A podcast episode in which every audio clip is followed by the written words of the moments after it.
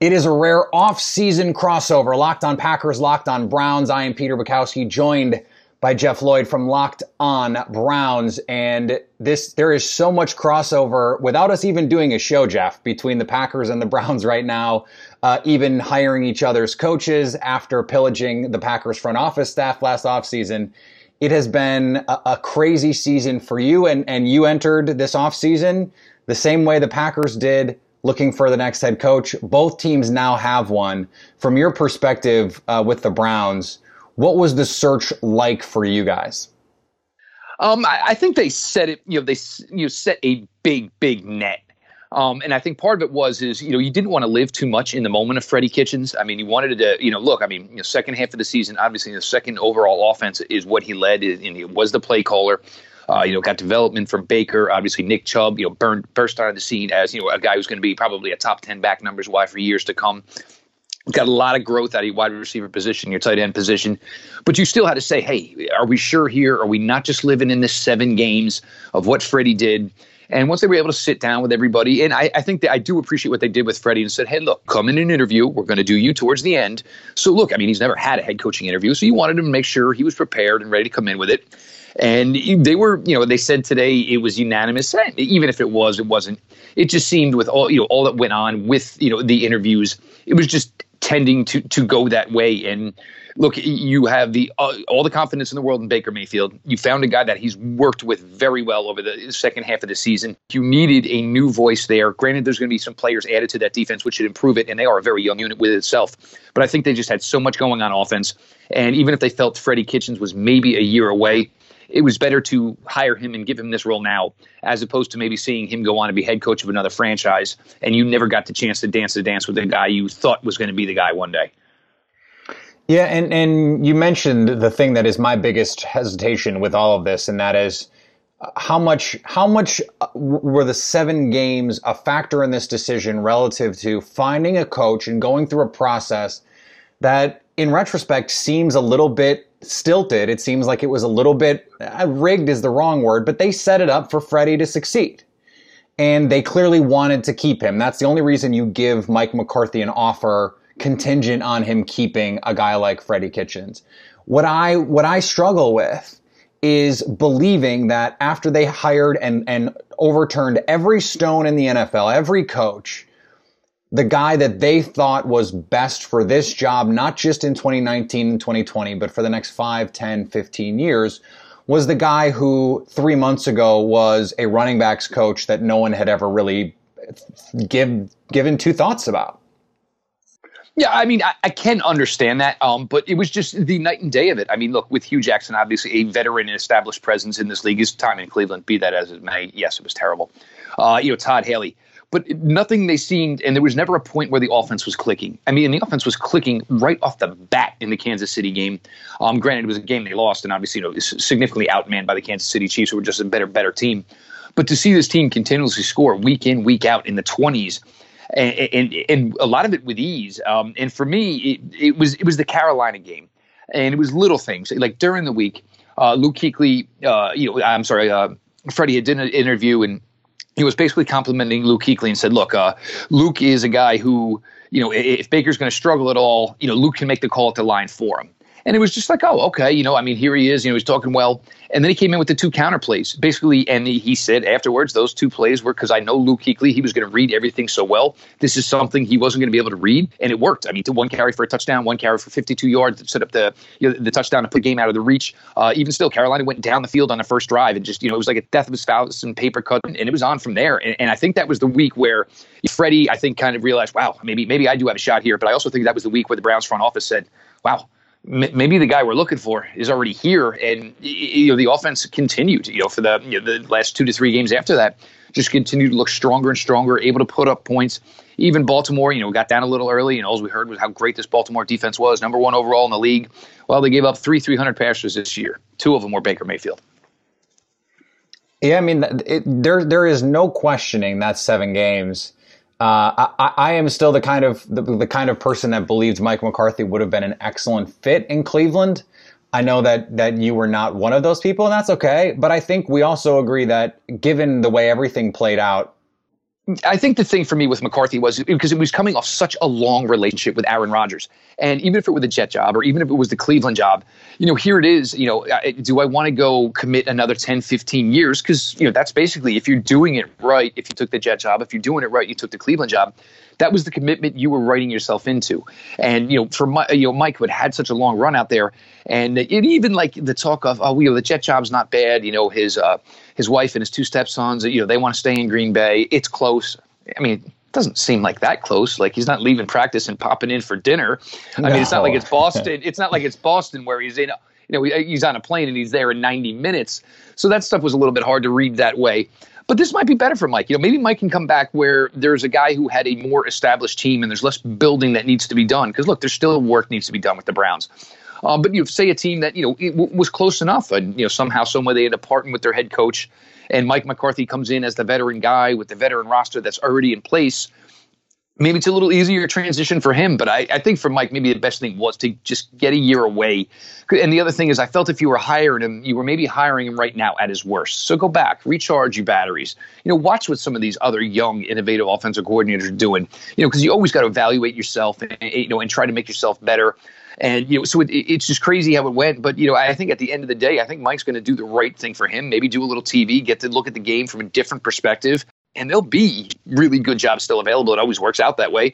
So I think he'll be able to slide into another position. But I, it just seemed like you were going to get him maybe at his worst, and you were going to need him kind of to be at his best. And that was the worrisome feelings I had with Mike McCarthy. Yeah, I mean, there's a there's a, a, very real scenario where the Steelers go seven and nine, eight and eight next year. Tomlin is out, and Mike McCarthy, the the Pennsylvania native, suddenly steps into a team that that has its eye on a Super Bowl championship sooner rather than later. Uh, yep. Flipping this around, though, the Packers make their hire in in a surprise move. I think most people thought Josh McDaniels was the front runner. That was the perception. That was what all the reporting said. So when the Packers announce Matt LaFleur as their next head coach from from your perspective as an outsider with no dog in the race here uh, what was your what was your thought on it? The first thing i thought was i mean look i mean if you look at you know tennessee and what they did this year i mean is the first thing you're going to say to yourself is wow man I want to get me a piece of that Tennessee Titans offense. I mean, other than you know Derrick Henry going bananas in the month of December, um, there wasn't much to it. But look, I mean, we're seeing this now, and you look at this cycle. I mean, and a prime example was the defensive coordinator the Browns got. You know, Steve Wilks, obviously one year in Arizona. Nobody is looking to hire a defensive head coach right now. Nobody.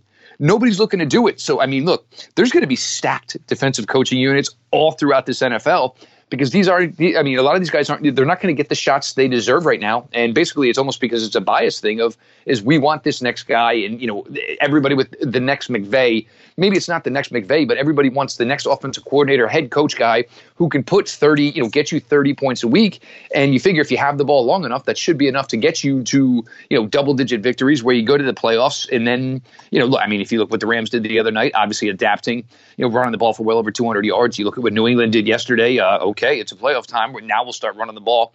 But maybe find that guy. I mean, and there's no odder one than maybe even Kingsbury, who got fired and just basically, you know, he was a guy who did nothing for six weeks and his name just grew and grew and grew and grew. And all of a sudden, he had, you know, he had to get out of the offensive coordinator job in college to take a head coaching job in the NFL.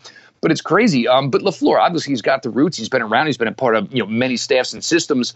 Um, and I, I think what I heard, and this was a key one, is you know, and I, I do agree with this so much, is when you have a, a talent like Aaron Rodgers, you need somebody that's going to make him test his talent and, and think a little bit more. And, and I think maybe that was the thing, you know, where it's a, it's a newer guy with some younger concept. Isn't that basically what the deal was, Pete? Yeah, I think when you're looking at it that way, um, there was it was not just a newer guy with newer concepts because Mike McCarthy had introduced more than just you know slant flat. That was not all the Packers offense had been uh, in 2018. Wow, that's, that's, that's, the way that that's the way the story gets told, though. Huh? It, Interesting. it, it is the way the story gets told. Uh, and I have I have for the jokes on Twitter uh, told it that way in the past, but I think it was more of an unwillingness to evolve in terms of personnel deployment, and there was a failure in personnel deployment, not getting Aaron Jones the ball more, not using Marcedes Lewis as a blocker more, using Jimmy Graham as a blocker way too much. There was just, you know, it was it was a, a failure to recognize flaws in the system and a failure to push it forward. And then, then you, you get a young coach like Matt LaFleur who comes from a background with Mike and Kyle Shanahan, who has that experience with McVay, and who is going to constantly be wanting to push the offense forward. He has you know, uh, he has said all of the right things in terms of wanting to be progressive ideologically speaking, wanting to be open to new ideas, wanting to constantly stay one step ahead of how defenses are handling his offense and incorporating ideas from other schemes. I think, I think bringing in a young coach who has played the quarterback position, um, even though not in the NFL, but, but did play it briefly professionally, played it in college, to stimulate Aaron Rodgers.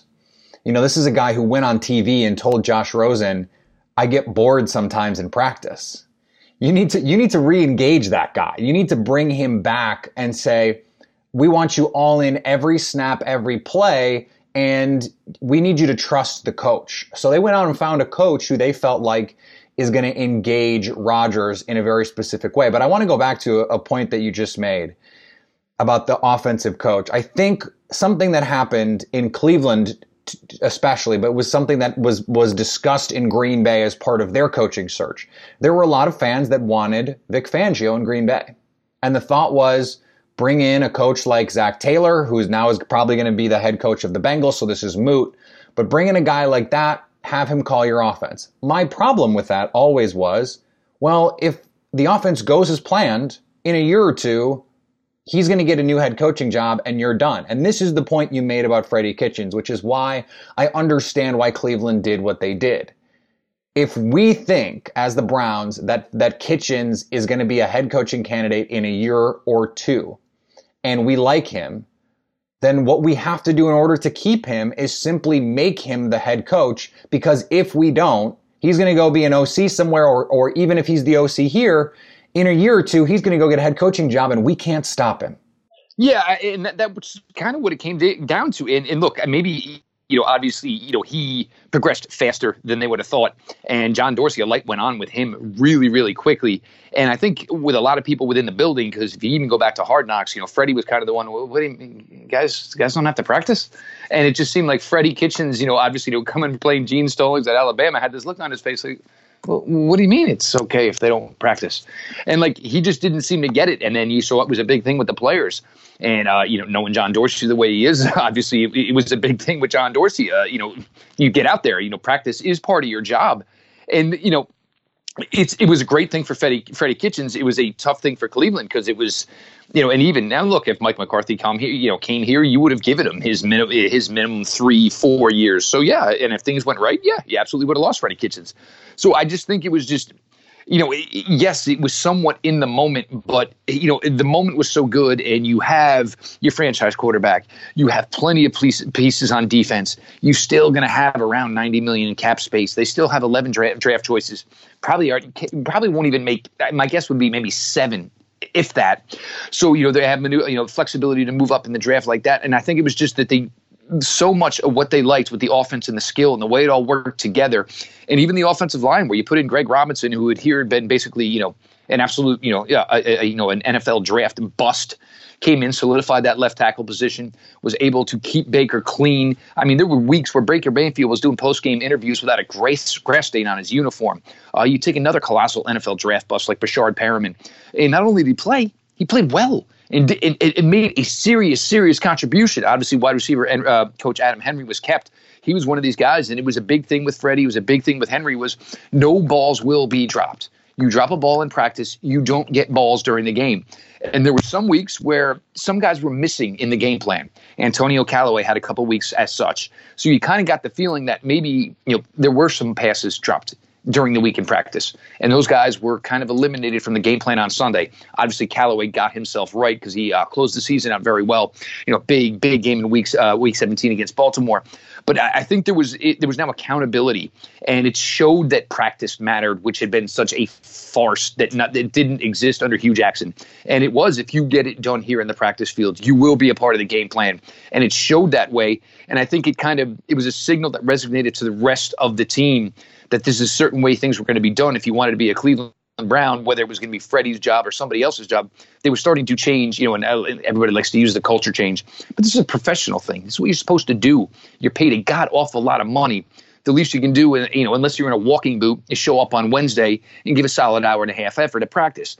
And I think it started to become a thing week in, week out. And the defense bought in, and there were weeks where they got to close out games like the Denver game we got a huge play from Jabril Peppers, and it just became such an accountability for every guy on that roster that they just didn't want to risk bringing in a new voice up top. And I just I don't think they could have. And you know, it just it swayed and swayed more that they would they would rather stick with the way it was going and just continue to add pieces to the roster.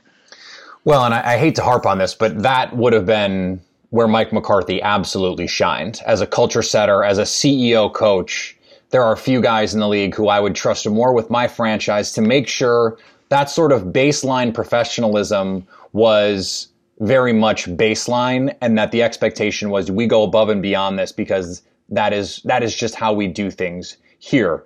I want to I want to pivot a little bit because uh, I, ju- I just do want to say one more thing though. I think I, I do think Mike got a little bit of a bad rap. Um, look, you know, uh, you know, Aaron Rodgers is obviously a difficult guy to deal with. You know, all the talent in the world, and I can understand sometimes there were some differences, but you can't discount that Mike McCarthy was the head coach of that franchise as long as he was and what he did. No, there's no question. There's no question, and, and I was I was defensive for Mike at, at various times, you yes, know, on you social were. media about you know some of the there was some McCarthy slander that I was just not going to be here for because he and I said this before he was even fired. Uh, I, I, said, you know, you look around the league at some of the garbage coaches that have been in the league for the last 15, 20 years. McCarthy would be the best coach in franchise history for like 10 teams and, and probably more just because was, of, of, what he was able to accomplish. It, it really is staggering that so many people were, were willing to turn up their nose at that prospect. Yeah, I definitely think he got a raw deal in that raw deal in that aspect, and it'll be better for him because now, I mean, look, and he can watch from afar, and you know he will know, you know, okay, all right, well, that's going to be a job opening, that's going to be a job opening, and he he can sit and evaluate for himself and say, yeah, all right, well, if they call, we're definitely interested. Them, I, I don't know, but I mean, it, it, I, I think he's going to allow himself to get into a position he would be more comfortable with when he does take his next gig. I, I, I want to make this transition out of the front office because I've I've uh, I have a, a, Browns fan in my family. Uh, I, I know plenty. I, we are we are friends. I'm very aware of what's going on on Browns Twitter at all times. It seems like Browns fans have very quickly taken to this "in Dorsey we trust" type of mentality, where they believe the front office uh, is doing everything they can to get better. And that is such a far cry. I mean, it's amazing what they were able to do in one offseason to just say, we, we, we have faith in you now. Given how bad things have been in Cleveland for years, we now believe in all of these former Packer guys to lead us to the promised land. Um, yeah, and, well, and that was one thing though that also did take me a little hesitation with Mike McCarthy is you wanted to make sure he was going to be the guy not just the fact that he had already had three guys, so maybe he was like the fourth for Bridge. If it was going to be him, let's make sure it was because you felt he was the absolute best guy for the gig, not just because you know you know the old phrase of getting the band back together. And then there's always the you know John will take a chance on a guy, and look, they did this with their special teams coach. They will take some chances on guys with shady resumes that you just say, hey, I'd rather avoid that headache but you know, John Dewitt, man, he you know he, will try to get somebody to bounce back. Antonio Callaway was one. Look, I, I I wasn't sure of it. Granted, it was the issues. It was also the fact the guy hadn't played football in 18 months but but it panned out. So I guess you know you kind of kind of get you know, and guys like Tyreek Hill, you got to give somebody credit to say, well, look, you know, I, I, have faith in the player, and I spent enough time that I think I'm going to have faith in the young man that the mistake will not come up here, and we will not see it for a second time but what John has done, and granted, and this is one of my biggest things here because it always seems to be whether it's a, it's a Sashi Brown side or a John Dorsey side, they probably would have worked well together in some capacity in the front office because Sashi Brown was able to create you know cap space, create able to you know acquire a lot of draft assets. You know the the uh, taking on Brock Osweiler for a year, paying his contract to get a second round pick. That player turning out to be Nick Chubb, just absolutely. You know, I mean, that's good business at the end of the day. I mean, look, Cleveland didn't have anybody else who was going to take 15 million, million a year from him anyway. So you might as well find some way to turn it into something productive. But you know, John Dorsey walked in here, and you know, one one thing he did know is, look, I don't know how active we're going to be in free agency. So went out and acquired a Jarvis Landry, went out and acquired a Tyrod Taylor, a fantastic deal getting Damarious Randall over here because uh, you know uh, they needed a free safety. Gregg Williams emphasizes free safety play. They were able to get Randall in here, who had a tremendous season for him. So you know, he's a lot of the. I mean, he hit well. His hit rate was very very good. Uh, obviously, uh, this year defensive line, that's probably something they're going to have to address here. There's no way they can expect it to go on for a second year in a row. But it's not like he still doesn't have a ton of capital. It's not like he still doesn't have a ton, a ton of draft picks. And look, I mean, you're never going to get your roster completely right within 365 days, although we did a pretty damn good job of it in year one. We talked before we came on the air here about how you know if we're if we're doing this a year from now, uh, it's going to be because we're talking about games so I'll do this for you and you do this for me. If the Packers are going to be playing in meaningful games a year from right now, what do they have to do to get there between what this roster looks like now and what it would need to look like in January 2020? Well, first things first, you're going to look at a 20, 2019 NFL draft that is loaded at the tight end position. Um, and it's almost the Oprah meme. You get a tight end. You get a tight end. You get yeah. it, it's it's it's that it's that legitimate. Um, Edge rusher too. Two need positions. Yeah, absolutely. And for us, defensive tackle, and this is the year for defensive tackle. I mean, you know, and, and, and when you have a draft like this, and look, I mean, obviously, you know, the, the Packers have a pretty competitive roster. So what do you do? Go hit those spots. Go get a D tackle. Go get a tight end. Uh, obviously, you got two first round picks, right? Correct. So uh, yep. that should work out very well for Green Bay and you know, so you know, acquire those. Uh, another one. Let's see Aaron Jones and the true potential this guy's got. Uh, so many people sleep on the fact that Aaron Jones had almost, I, I believe it was over 100 career receptions in college. Yep. He can be a full time back. I thought he was a better receiver than Rusher coming out of uh, Texas El Paso. So a guy like he needs to be a you know a, a 1200 to 1500 total yardage guy Granted, some of it's you know on him. You know, gets dinged here and there, the suspension. But feature your better players, and also it's going to be the growth of you know um, who are going to be these second year wideouts. You know, who's going to be in the guy next to Tay Adams? Who's going to be the next Davante Adams for the Green Bay Packers? That's what they need.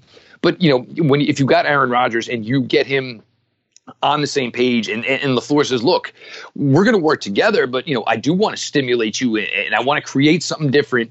And and one biggest thing, and, and this is one thing I, I think I noticed with Freddie Kitchens this year was there was always that one drive each week where has nothing he hadn't seen yet. And you know, completely flip the script with some different stuff. And you you got to do that. And look, I mean, yes, it's going to keep Aaron Aaron Rodgers involved, but what it did for the Browns was it kept all 53 guys on the roster involved. I mean, he had his third string tailback throw a pass. The guy didn't have a carry this season, but he did have a pass opportunity. Granted, he threw an interception, but it was something different where every guy comes to practice and says, wow, you know what? I mean, somehow, some way, I, I, I, could be a part of this game plan this week, and doing that. So, you know, that's what I think Lafleur is going to bring there, and find a way to you know, establish those younger wide receivers outside of Davante Adams, get that tight end involved, and get Aaron Rodgers, you know, weapons who are more ready. I mean, you know, those rookies got a lot of opportunities this year. They're just going to excel with more of the opportunities. But I don't see any reason. And look, I mean, yeah, I mean, the Bears had a good season, but if you tell me the Packers are going to play the right way that the Bears w- would win the division by two games over them? There's no way I could believe that.